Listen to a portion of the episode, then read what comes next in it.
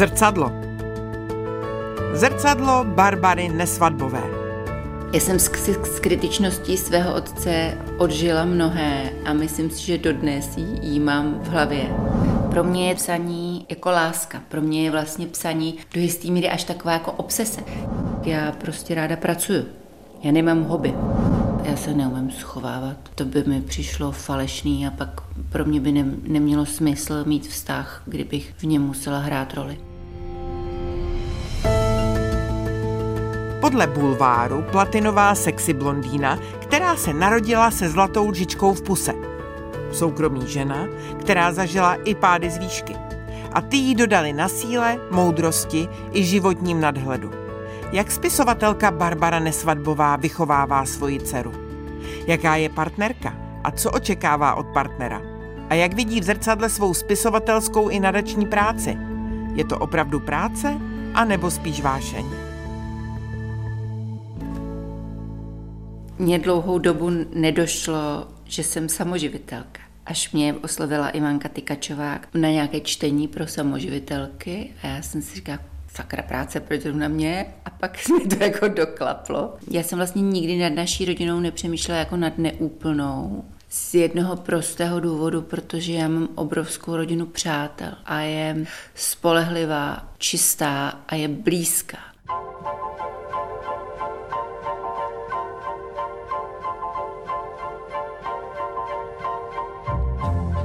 Stříbrný vítr.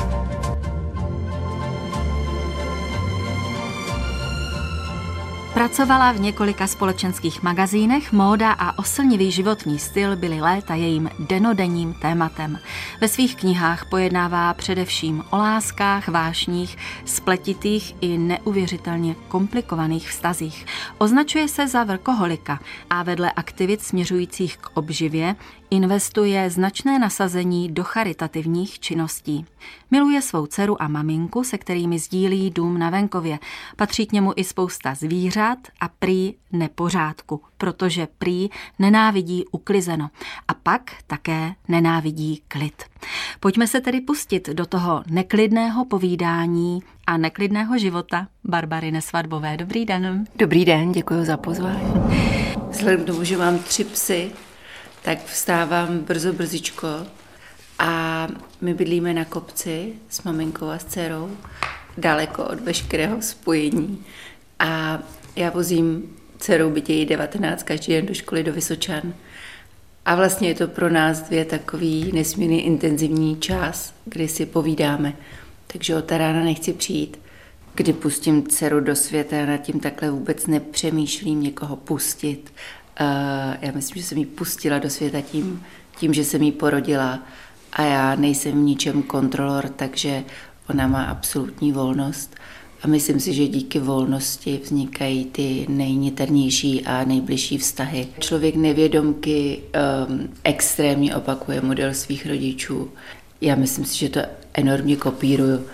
A ty jedna v té absolutní svobodě a, a to, že prostě nikdo z nás nikdy nebyl puritánem. Ona od malinka zná jak svět vysoké módy a pařížské a milánské a newyorské fashion weeky a, a na druhou stranu zná ústavy pro mentálně handicapované v celém středočeském kraji, zná záchranné stanice pro psy, zná ty nejchudších schudech ze slamů v New Delhi a, a nebo One Stop Center z Rwandy.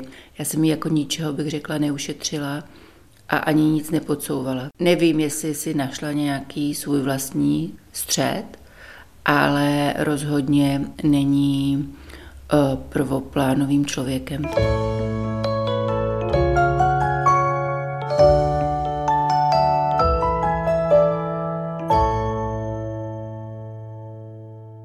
Já jsem se nikdy neanalyzovala v systému, co jsem chtěla vidět v zrcadle a co jsem v něm viděla. Asi jsem byla analyzována a extrémně jsem se analyzovala v rámci intelektu, protože uh, naši už od počátku ke mně nebyli úplně příliš důvěřiví a uh, ve třetí třídě mě dali na jazykovku ale zároveň řekli, ježiš, musíme udělat IQ testy, jestli není moc blbá, jestli na to má, nebude mě tím frustrovat. A takhle to vlastně pokračovalo dál. Pak bylo akademické gymnázium Štěpánská, kde otec pravil, no ale nemůže jít na tu humanitní větev, tam je francouzština, k čemu jí bude, takový krásný jazyk. Takže půjde na programování. Takže umíte si představit, že blondýna, která ráda čte a pije červený víno, se učila binární proces a jak vypadají jazyky Pascal a Basic. No tak to bylo úplně mimo, že jo. Moji spolužáci, já měla vlastně samý kluky, spolužáky, tam byly čtyři holky, všechny pak šli studovat matfis, že? takže prostě tam vůbec ten diskurs té komunikace se, se nepotkával. Já jsem s, s kritičností svého otce odžila mnohé a myslím si, že dodnes jí, jí mám v hlavě. Občas jí přebije zamilovanost a, a nebo vážně intenzivní milostné vzplanutí. To mi to jako dá zapomenout. Ale jinak to tam mám v hlavě pořád, jakože nedovzdělaná, tohle si nepřečetla, uh, moc velký kolena jak fotbalista, odstávající uši, prostě jsou to všechno možné, tam toho jako bylo. Moji rodiče um, oba vystudovali medicínu a působili jako psychiatři ale zároveň e, z toho zkoumání duše lidí odbíhali. Táta psal sci-fi knížky a máma se starala o migranty a menšiny, minority. A nejen, že na mě zkoušeli, a byl to hodně pokus omyl, já jsem byla obklopena v dětství knihama o výchově, na to si teda přesně pamatuju. To, to je jako, jako včera si pamatuju, že mě expos neustále hodnotili a pořád mi připomínali, že v tu a v tu dobu jsem už měla to a to umět, nebo to jsem měla dělat a to jsem nedělala. Takový ty klasický, že období vzdoru a tak. A že proč jsem neměla pubertu, když jsem měla mít pubertu. tak ne, nenutili mě do ničeho. Nebylo to jako autoritativní nebo že by to zkoušení bylo nějaké, že bych se cítila jako fakt uh, prostě pavián uh, v, v laboratoři, to ne. Neumím přesně říct, jestli pro mě byl tatínek vzorem, píš asi ideálním parťákem.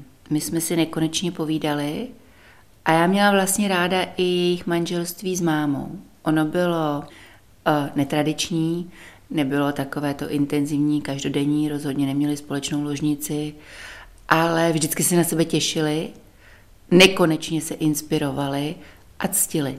Oni měli vlastně základem uh, jejich vztahu bylo partnerství. A v, a v tom jsem vyrostla.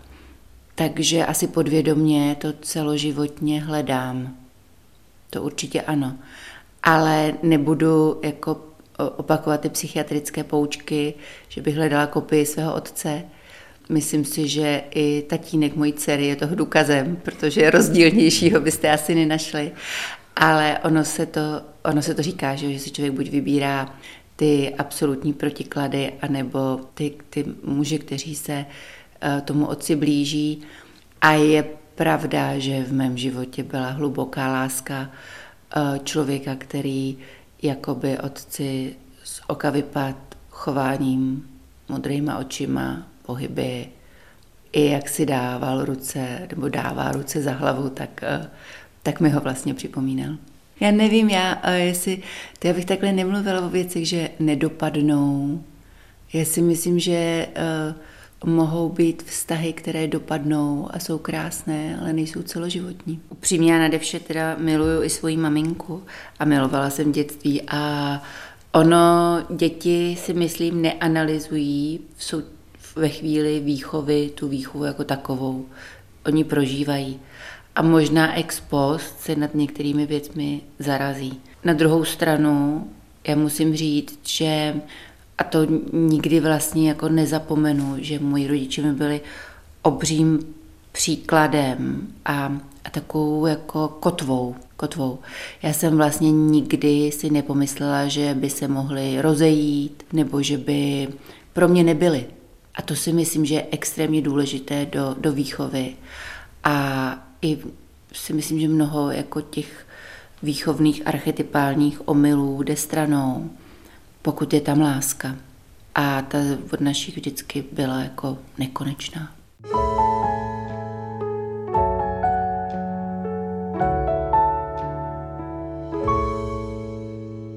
táta mi vždycky říkal, že pokud kniha vydrží generaci, tak už se dá nazývat literaturou.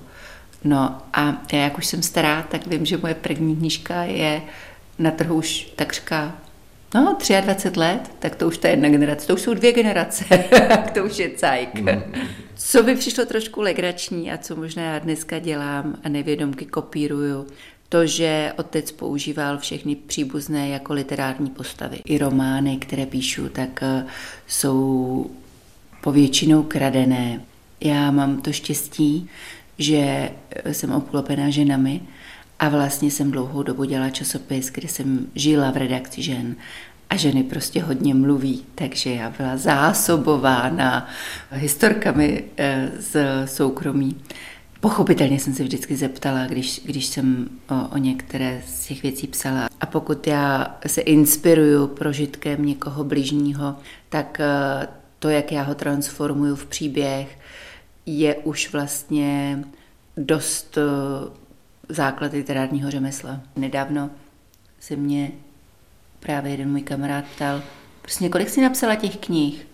A já, čoče, 18. si říkala, už je trochu hodně. A jak mám už pravou ruku dost zničenou, protože já píšu rukou. Já mám jako ten neurosignální spojení uh, lepší, já neumím psát do počítače, tak vlastně já už to nemůžu s tím psaním moc přehánět. Pro mě je totiž psaní jako láska, jako obrovská. Pro mě je vlastně psaní do jistý míry až taková jako obsese. Třeba jsem psala pohádkáře, tak byla by malá, já ještě dělala šéf redaktorku časopisu a už jsem měla nadaci. A by ještě se budívala v noci a už jsem byla přestěhovaná na domě. A to byl teda jako mega fičák. A teď já začala psát román, který opravdu že má 300 stránek a román prostě není povídka, takže toho se nezbavíte za týden. A teď já takřka nespala. A já nakonec nebyla schopná a já opravdu musela prostě se programovat na to, abych tomu dítěti uvařila. Abych prostě došla do redakce. Já vůbec nedokázala. Já jsem najednou milovala ten román mnohem víc než cokoliv kolem sebe. Jsem úplně propadla. Naštěstí jsem ho napsala rychle, já píšu rychle a naštěstí jsem byla schopná psát v noci, protože jsem byla ještě relativně mladá, takže jsem nemusela vůbec spát. Ale pro mě, když mám popisovat tvorbu, tak je to vlastně první signální. A první signální není počítač. Počítač je pro mě práce. Já umím psát glosy, fejetony, přímo do kompu, to je jasný. Ne pohádky, ani povídky, ani, ani cokoliv, co je niterného. Já prostě uh, tyhle texty musím psát rukou, protože je to pro mě mnohem intimnější spojení. Blízká setkání Terezy Kostkové na dvojce.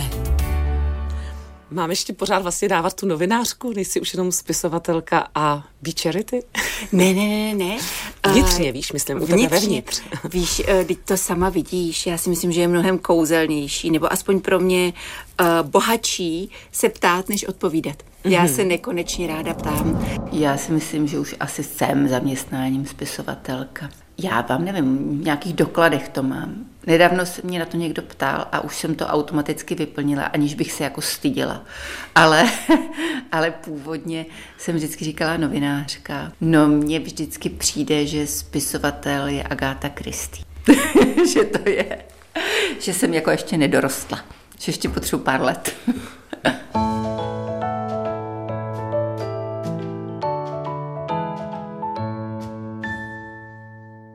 Vzala jsem vás na kafe do nejoblíbenější kavárničky na světě, mezi řádky, protože je první z řady kaváren řádkovských a kterou jsme založili s Jakubem Knězů a která zaměstnává tréninkové pracoviště pro mentálně handicapované spolupčany a zároveň je sci-fistickou knihovnou po mém tátovi. Díky mámě a dá se říct díky tatínkovi, kteří neustále mluvili o, o, o případech, které léčili, tak jsem nikdy v životě neměla předsudky a vždycky mi vlastně všechno přišlo normální. Až si myslím, že jsem tím šokoval lidi kolem sebe, protože mě mnohokrát i za moji absolutní otevřenost odsoudili a, a, a vlastně ji vnímali jako něco nepřirozeného. A nenormální je pro mě se vymezovat a nepřijmout. Nenormální pro mě je, když je někdo zlý. Nenormální pro mě je, když někdo nepomůže. K dnešnímu dni máme 17 byster, dvě úklidové čety, jednu pekárnu, jeden mandl. A um, některé z těch kaváren jsou tréninkové, takže vlastně z nich vysíláme naše lidi na ten uh, velký trh práce. Takže trénujeme na vstup do té většinové společnosti a je to 176 lidí téhle chvíli, ale ono se to den ode dne mění, takže ono se to nedá přesně říct, zítra to může být 175 nebo 177.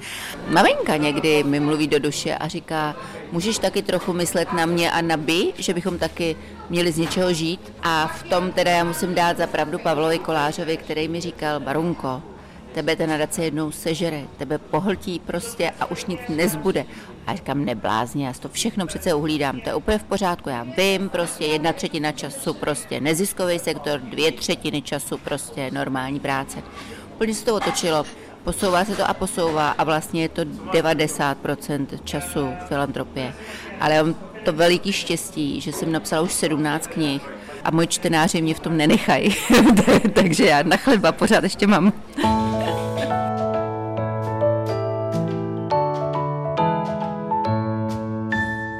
Prostě ráda pracuju. Já nemám vůbec žádný hobby. Já jako nepletu, nechodím cvičit zumbu, nejezdím na volejbalové kempy, nechodím kreslit, ani na kurzy dějin umění, ani tančit. Já to vůbec nedělám, já vlastně jenom pracuju, protože mě moje práce nekonečně těší a baví. A myslím si, že naplňuje. I to psaní, ale primárně ta filantropie. A je pravda, že to musí být pro mé partnery těžké, jak jsem verkoholik a mám spoustu vlastně zájmu a profesí a spoustu povinností v neziskovém sektoru, tak uh, nemám moc času.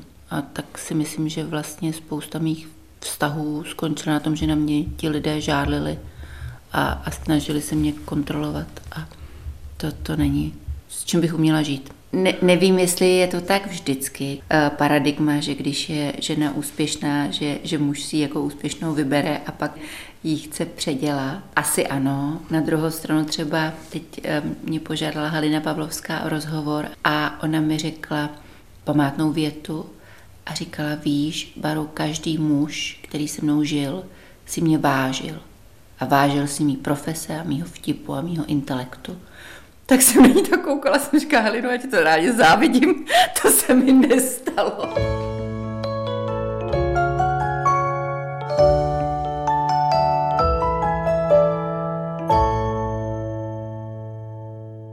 Sama sebe nevnímám jako nějak úspěšnou osobu.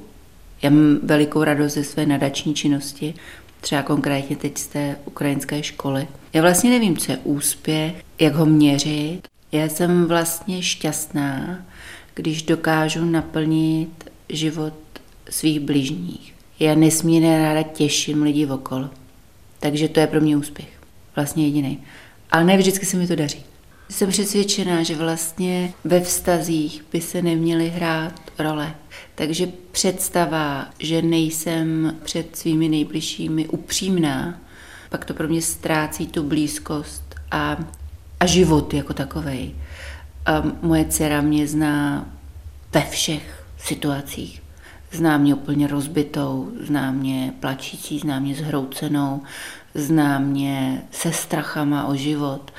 A na druhou stranu mě zná radostnou a šťastnou a plnou energie a plnou odhodlání a silnou. A to samý si vždycky dovolím vůči člověku, který je mi blízko. Já, já se neumím schovávat. To, to by mi přišlo falešný a pak pro mě by ne, nemělo smysl mít vztah, kdybych v něm musela hrát roli. Těžko říct, jestli je pro Bibianu dobře, že vlastně zná všechny mé polohy a, a že mne zná i uh, nesebevědomou, že si nevím rady a že vlastně nevím kudy kam. Několikrát jsem si to vyčítala, to je pravda.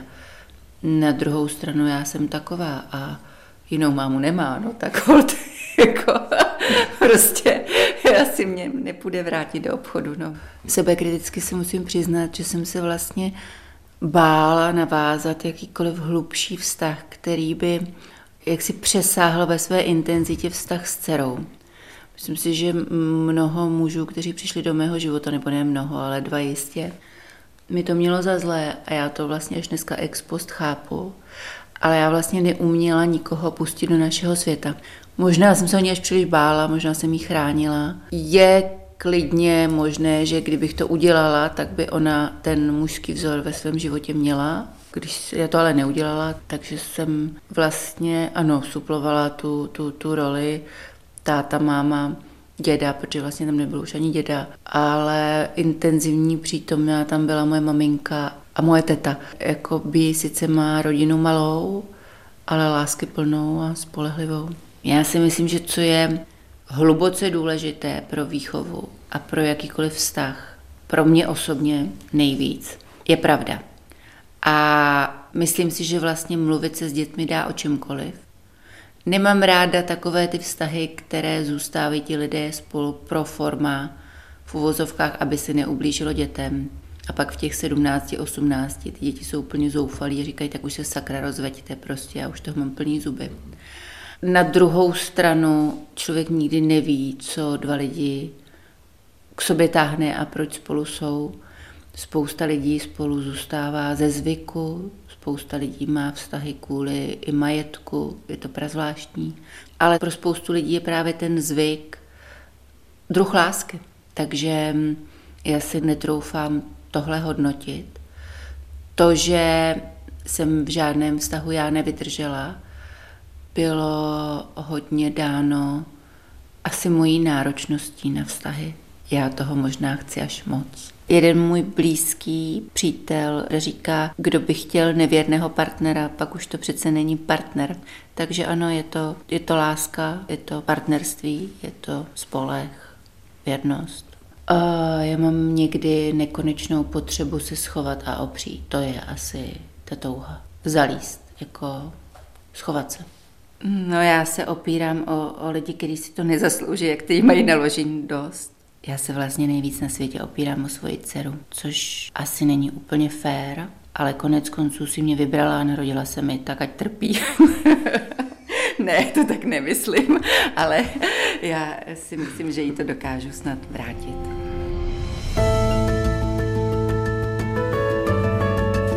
Když se dneska podívám do zrcadla, tak přesně vím, s čím vstávám. A já jsem vám říkala, že jsem od toho, že jsem všechno od toho malého dítěte až po tu stoletou stařenku. A když si ráno čistím zuby, tak už vlastně předem vím, jak ten den bude vypadat. A proto mám tak ráda teorie kvantových fyziků, protože dle tohohle jsem absolutně přesvědčena, že člověk si z velké míry tvoří svůj život sám právě tím, jak k němu přistupuje.